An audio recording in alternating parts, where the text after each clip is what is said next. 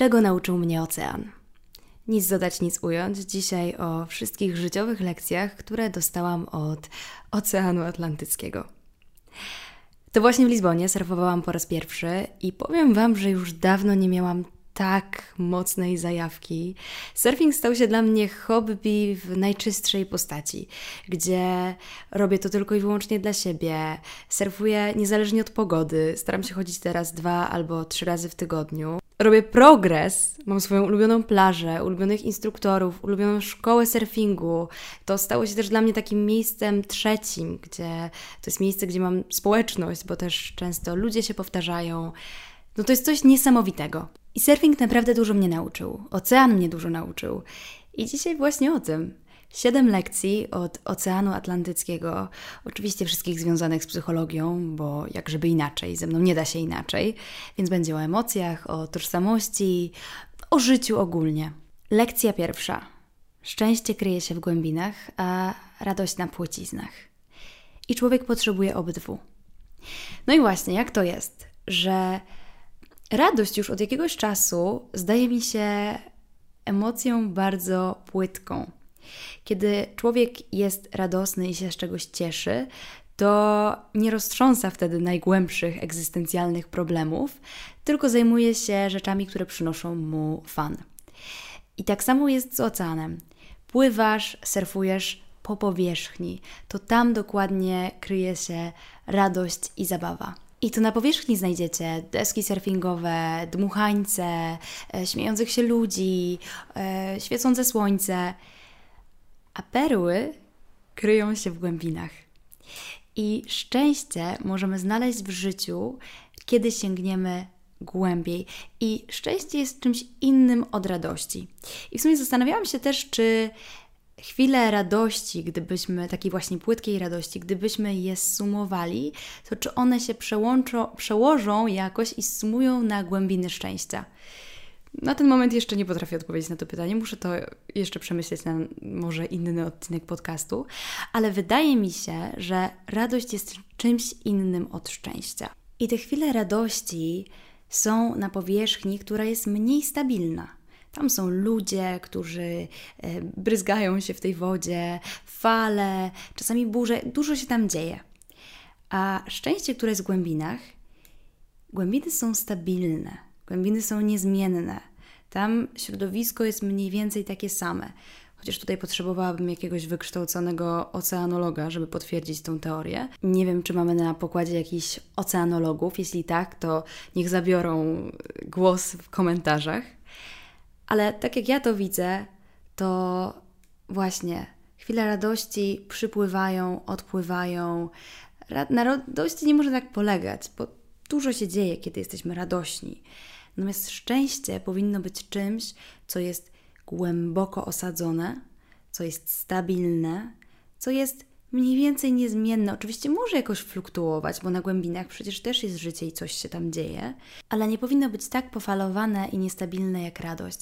I radość jest też emocją bardziej dostępną, bo zobaczcie, możecie sobie wbiec na tą powierzchnię w euforii i mieć fan, i powierzchnia jest najbliżej. To jest pierwszy punkt styku z oceanem. Natomiast zejście w głębiny wymaga już czasu, bo musimy zanurkować, wstrzymać oddech, wiedzieć, w którą stronę chcemy płynąć. No, wiadomo, że w dół, czyli w stronę szczęścia, ale gdzie najlepiej zanurkować, gdzie będzie najbezpieczniej zanurkować, to już są kwestie, które trzeba przemyśleć. Ale warto jest poświęcić swój czas i warto jest zaryzykować, warto jest czasami wstrzymać oddech, bo perły leżą tylko na głębinach. I możecie sobie to tam interpretować jak chcecie. Lekcja druga. Ocean niespokojny. I to będzie lekcja o emocjach, bo przy pracy z pacjentami, gdzie pracuję jako psycholog, bardzo często widzę, że nader często próbujemy uciekać od pewnych emocji. I są emocje, których chcielibyśmy doświadczać, i takim emo taką emocją jest na przykład spokój. I no, potrafię sobie wyobrazić właśnie taką taflę oceanu, gdzie ten ocean jest niczym niezmącony. W ogóle tam jest tylko spokój, chill i samo dobro. Natomiast prawda jest taka, że ocean też potrafi mieć swoje humory, sztormy. I tak samo człowiek nie może być tylko spokojny, ale musi się otwierać na wszystkie swoje emocje, bo absolutnie wszystkie emocje są ludzkie i mamy doświadczać wszystkich emocji, nawet tych, które odbieramy jako sztorm w naszym życiu. I zobaczcie, człowiek, kiedy przeżywa lęk, złość, wściekłość, frustrację, zawód, to mam wrażenie, że jest podwójnie tym wszystkim przetłoczony, bo jeszcze jest przytłoczony tym, że doświadcza negatywnych emocji. A ocean nikogo nie przeprasza za sztorm. Sztorm jest i on ma być. Potem przychodzi spokój, jest tafla, ale potem przychodzi kolejny sztorm. Jest w tym jakaś taka piękna naturalność tych cykli, i ja też tak chciałabym traktować emocje w moim życiu, gdzie chciałabym, żeby w moim życiu było też miejsce i była przestrzeń na emocje, które są takimi małymi sztormami. Gdzie chciałabym naprawdę mieć przestrzeń na odważne wyrażanie moich emocji. I to, że nie ma w danym momencie w moim życiu błogości, spokoju i kurde oceanicznej tafli, to nie znaczy, że to jest jakaś porażka, tylko to znaczy, że jest moment na sztorm i na wyrażenie złości, na wyrażenie zawodu, na opowiedzenie komuś o moim smutku. Więc lekcja druga: ocean nie przeprasza za swoje sztormy. Ocean czasem jest niespokojny, i tak samo my nie powinniśmy czuć, że nasze emocje to jest dla kogoś za dużo, że powinniśmy za nie przepraszać, że to jest trochę niezręczne, że czujemy takie emocje. Absolutnie nie. Ocean daje sobie przestrzeń zarówno na tafle i spokój, jak i na gniew, złość i sztorm. Lekcja trzecia. Fala tsunami niszczy wszystko, co spotka na swojej drodze. I teraz o emocjach, które wychodzą poza skalę, bo mówiliśmy o złości czy nawet o wściekłości, ale o krok od tych emocji jest furia. I powiem Wam, że ja w ogóle bardzo rzadko y, doświadczam takich emocji. W ogóle furii to nie wiem, czy kiedykolwiek doświadczyłam takiej emocji, e, albo wściekłości też raczej rzadko. Są też emocje, których doświadczyłam raz w życiu albo nigdy. Tak na przykład mam z nienawiścią, gdzie nienawiść, pamiętam dokładnie ten moment, poczułam dokładnie na chwilkę i sama przeraziłam się e, tej emocji. Natomiast to są emocje, które mają już moc destrukcyjną. Jeżeli w tym wyrażaniu emocji i na przykład w kłótni mm, przekroczymy tą granicę, to niektórych szkód nie będzie dało się naprawić, albo będzie je bardzo trudno naprawić. Tak jak fala tsunami, to nie jest, wiecie, sztorm na morzu, który może niechcący e, no, zatopić statek, to też może duża rzecz, ale jednak jest to coś mniejszego niż tsunami, które wpływa na ląd, niszczy wszystkie budynki, zabija ludzi. I tak jest właśnie, kiedy nie potrafimy kontrolować e, i regulować swoich emocji, i kiedy one zupełnie wypadają nam spod kontroli. I mi właśnie emocja furii nie dość, że kojarzy się z falą tsunami, która zalewa całe miasto, to kojarzy się jeszcze z przemocą domową. I w tym roku czytałam bardzo dobrą książkę Jacka Chałuba o przemocy w polskich domach. E, jej tytuł to Beze mnie jesteś nikim. I tam były opisane y, sytuacje bardzo różne przemocy domowej. I właśnie furia to jest moment, kiedy na przykład kogoś uderzymy. I wtedy to jest tak jak tsunami, gdzie fala tsunami niszczy całe miasto i całe miasto zaufania na przykład. I to miasto można odbudować, ale miasta nie da się odbudować potem e, w jeden dzień. I tak jak sztormy i burze, znowu musielibyśmy zapytać jakiegoś oceanologa, ale powiedzmy, że trzymamy się mojej intuicji, a moja intuicja mówi, że sztorm czasami może być dobry dla oceanu, tak furia i tsunami są destrukcyjne. I wracając do tego jednego momentu, w którym w moim życiu poczułam nienawiść płynącą do drugiego człowieka, ja naprawdę pamiętam, że ja wtedy przestraszyłam się swoich własnych emocji i wiedziałam, że nie chcę czuć tej emocji, że ona mi nic nie da, że zaprowadzi mnie tylko w gorsze miejsce i że ona nie jest dobra dla mnie. I wiedziałam, że jedyną dostępną mi opcją to jest zregulowanie tej emocji i poradzenie sobie z nią, tak żeby ona gdzieś odpłynęła, puściła. Wiedziałam, że to nie jest droga, którą chcę iść w relacji z tym człowiekiem. I wiecie, zupełnie inna kwestia jest taka, że czasami nienawiść też jest na miejscu i też skądś się bierze i człowiek ma prawo czuć takie e, uczucia, ale to, co chciałabym podkreślić, że to są już naprawdę emocje tsunami, które nic nie dają osobie, która je czuje. Bo kiedy trzymamy się nienawiści, jakiejś takiej skrajnej zawiści, e, skrywanej krzywdy, e, czy właśnie smutku, wściekłości, furii, to to są emocje, które niszczą nas samych. To są momenty, w których mamy w środku tsunami. I wtedy naszym głównym zadaniem jest regulacja tych emocji. Dobrze, dla osób, które mają dosyć tematu emocji, jedziemy dalej. Lekcja czwarta to lekcja, w której nauczyłam się odporności psychicznej. Bo widzicie, woda w oceanie jest zimna, ale jest zimno przyjemna. I ostatnio w psychologii i też w neuronauce bardzo na topie jest coś, co się nazywa cold exposure, czyli kiedy dobrowolnie wystawiamy nasze ciało na zimną temperaturę. Zazwyczaj są, jest to morsowanie albo zimne prysznice, albo właśnie w moim przypadku e, surfowanie w zimnym oceanie. No i właśnie. Trudne warunki budują odporność psychiczną. I kiedy z własnej woli stawiamy nasz organizm w trudnej sytuacji, e, w sytuacji, w której jest nam trochę niewygodnie, niezręcznie. I takie sytuacje mogą też nie mieć nic wspólnego w sumie z wodą i z zimnem. To może być sport, kiedy jest Wam trochę nieprzyjemnie, ale jednak czujecie, że robi Wam to dobrze dla głowy i ciała. Albo kiedy wystawiacie się na sytuacje społeczne, które nie są dla Was do końca komfortowe. Wtedy też to jest dobra przestrzeń do ćwiczenia swojej odporności psychicznej. I bardzo ważna rzecz, kiedy ja wchodzę, żeby surfować do tego zimnego oceanu, to mam na sobie piankę. A więc jestem przygotowana do tego, żeby być w tej zimnej wodzie.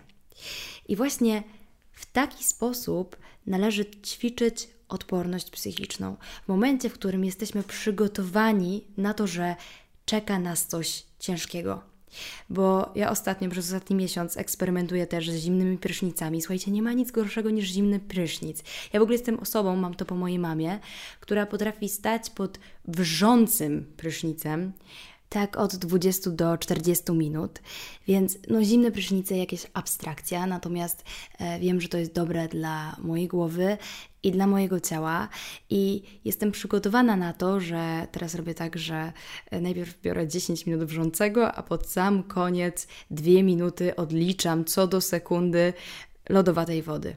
Przekręcam kurek w drugą stronę i czuję adrenalinę, która y, płynie w każdej żyle w moim ciele. No, to jest też doświadczenie, które w ogóle polecam, żeby sobie y, wypróbować. W każdym razie odporność psychiczna Wracając do mojej metafory z oceanem.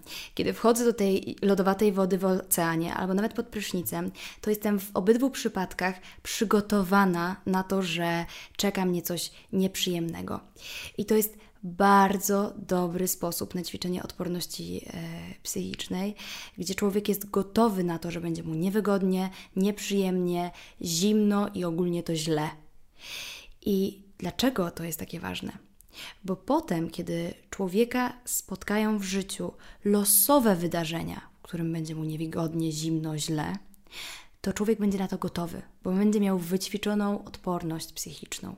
Co więcej, taka odporność rozszerza się też na inne sytuacje, czyli na przykład jeżeli ja jestem przyzwyczajona do tego, że nie wiem, lubię biegać i jest mi nieprzyjemnie, ale jestem w stanie znieść to, że jest mi nieprzyjemnie, bo wiem, jakie są plusy biegania, no to potem, jeżeli trafi mnie na przykład gorszy moment w życiu i trochę smutek, to mam na tyle wyćwiczoną psychikę, że ja wiem, że jestem w stanie to przejść.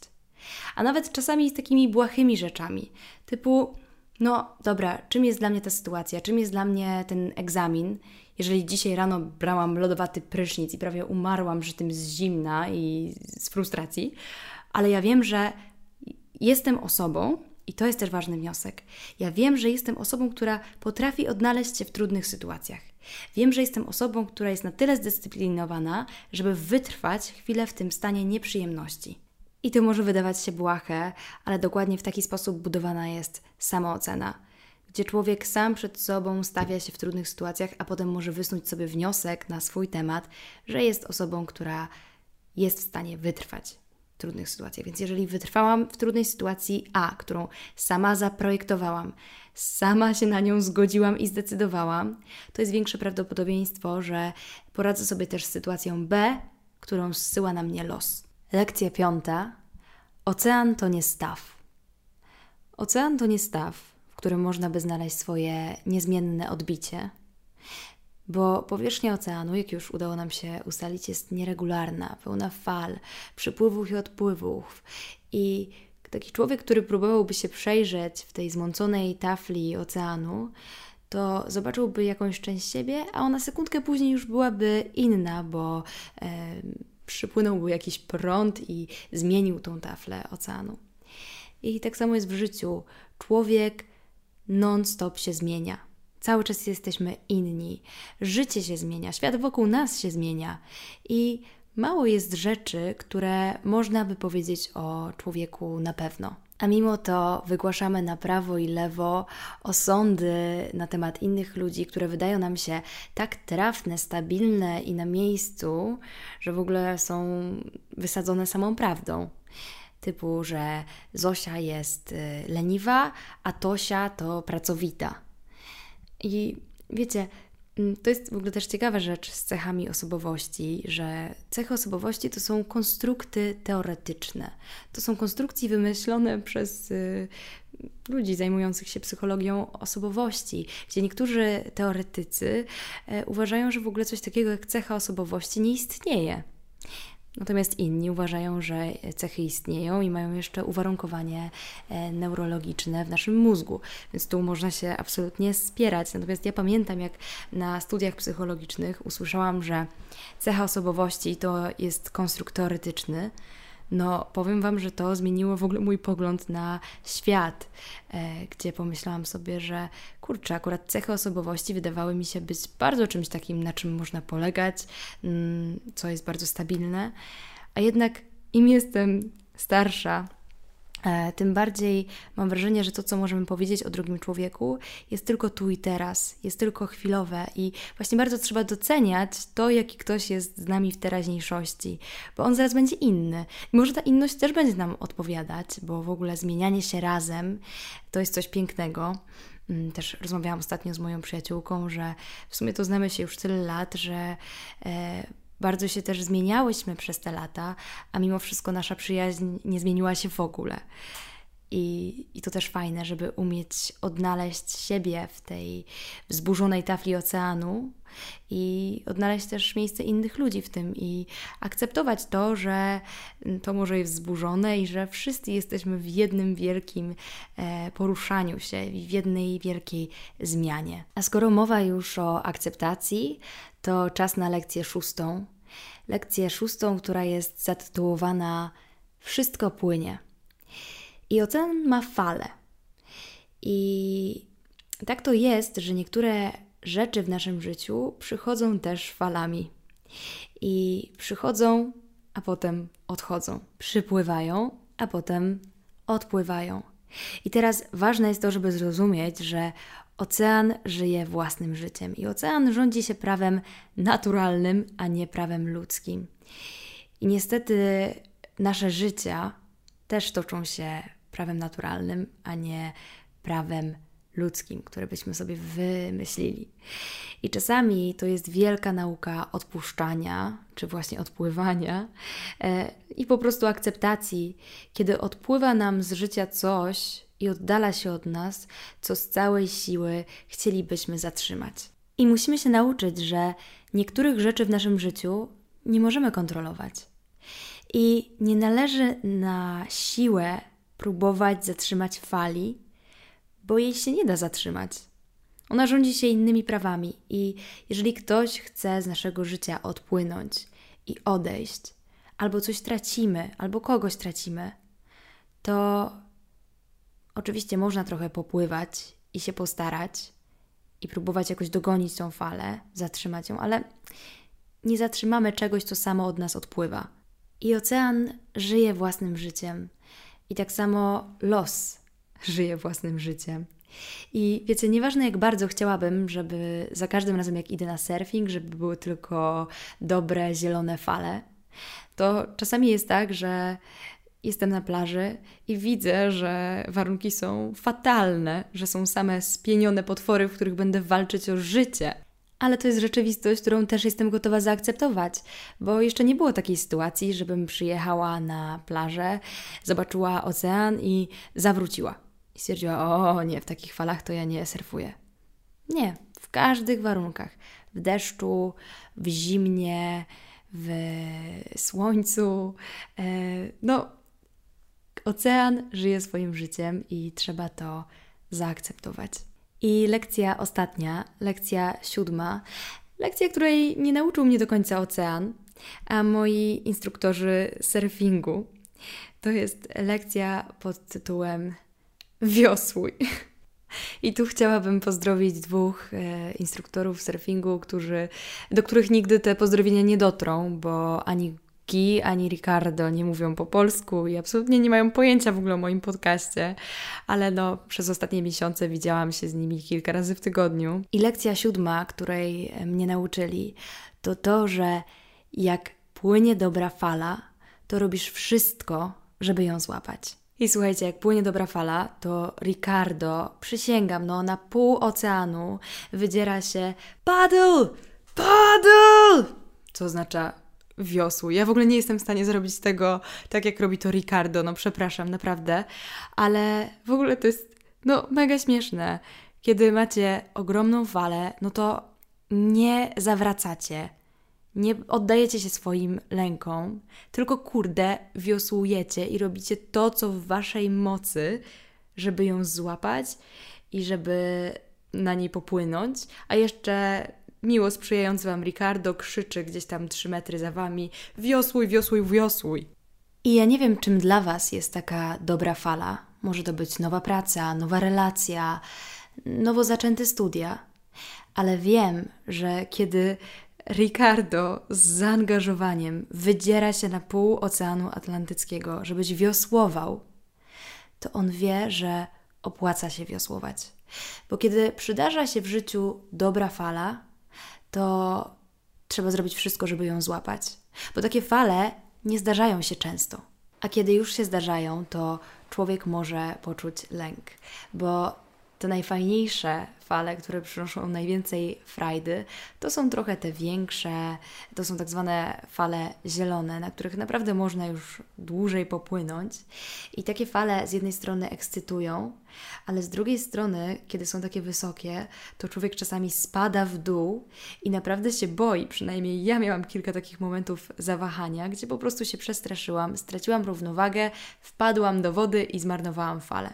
I potem na brzegu albo kilka metrów bliżej czeka e, drugi instruktor, Guy, który e, mówi, że falę trzeba poczuć i że jak przypływa do ciebie fala, to nie możesz jej się bać.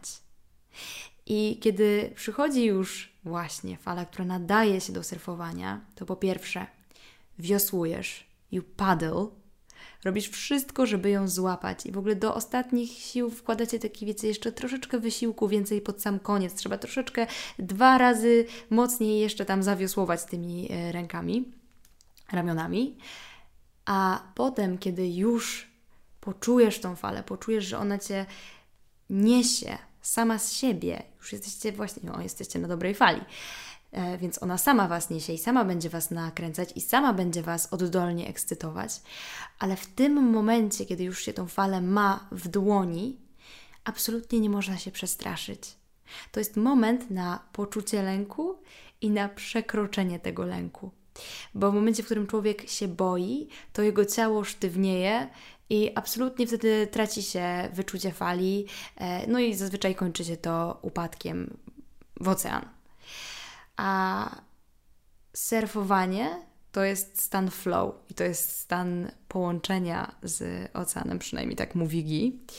I e, no trzeba to poczuć. Trzeba to poczuć i nie pozwolić, żeby jedyną emocją, którą będziemy czuć, był lęk i strach. Bo jak człowiek koncentruje się na lęku, to może całkiem przypadkiem nie tylko stracić równowagę, ale też przeoczyć cały fan z tego surfowania. No i chyba nie muszę tego już przekładać na sytuację z życia. Dostajecie nową pracę i zamiast się cieszyć, to wszystkie emocje zamieniacie w lęk, że nie dacie rady, że nie jesteście wystarczająco dobrzy, dobre i tak dalej. Czajcie o co chodzi. Moi drodzy, to były już wszystkie lekcje. Wszystkie lekcje, których nauczył mnie Ocean Atlantycki. I chciałabym Wam jeszcze pod koniec przeczytać je jeszcze jeden raz, tak żebyście mogli zostać z nimi gdzieś e, w umyśle i jeszcze raz e, je sobie przetrawić. Ciekawa jestem, która lekcja spodobała Wam się najbardziej. Więc tak, lekcja pierwsza. Szczęście kryje się w głębinach, a radość na płciznach. Lekcja druga. Ocean niespokojny. Lekcja trzecia. Fala tsunami niszczy wszystko, co spotyka na swojej drodze. Lekcja czwarta zimno i odporność psychiczna. Lekcja piąta ocean to nie staw. Lekcja szósta wszystko płynie. I lekcja siódma złap te fale. Słuchajcie, bardzo dziękuję Wam za Waszą obecność i słyszymy się już w następnym odcinku podcastu za tydzień. Do usłyszenia.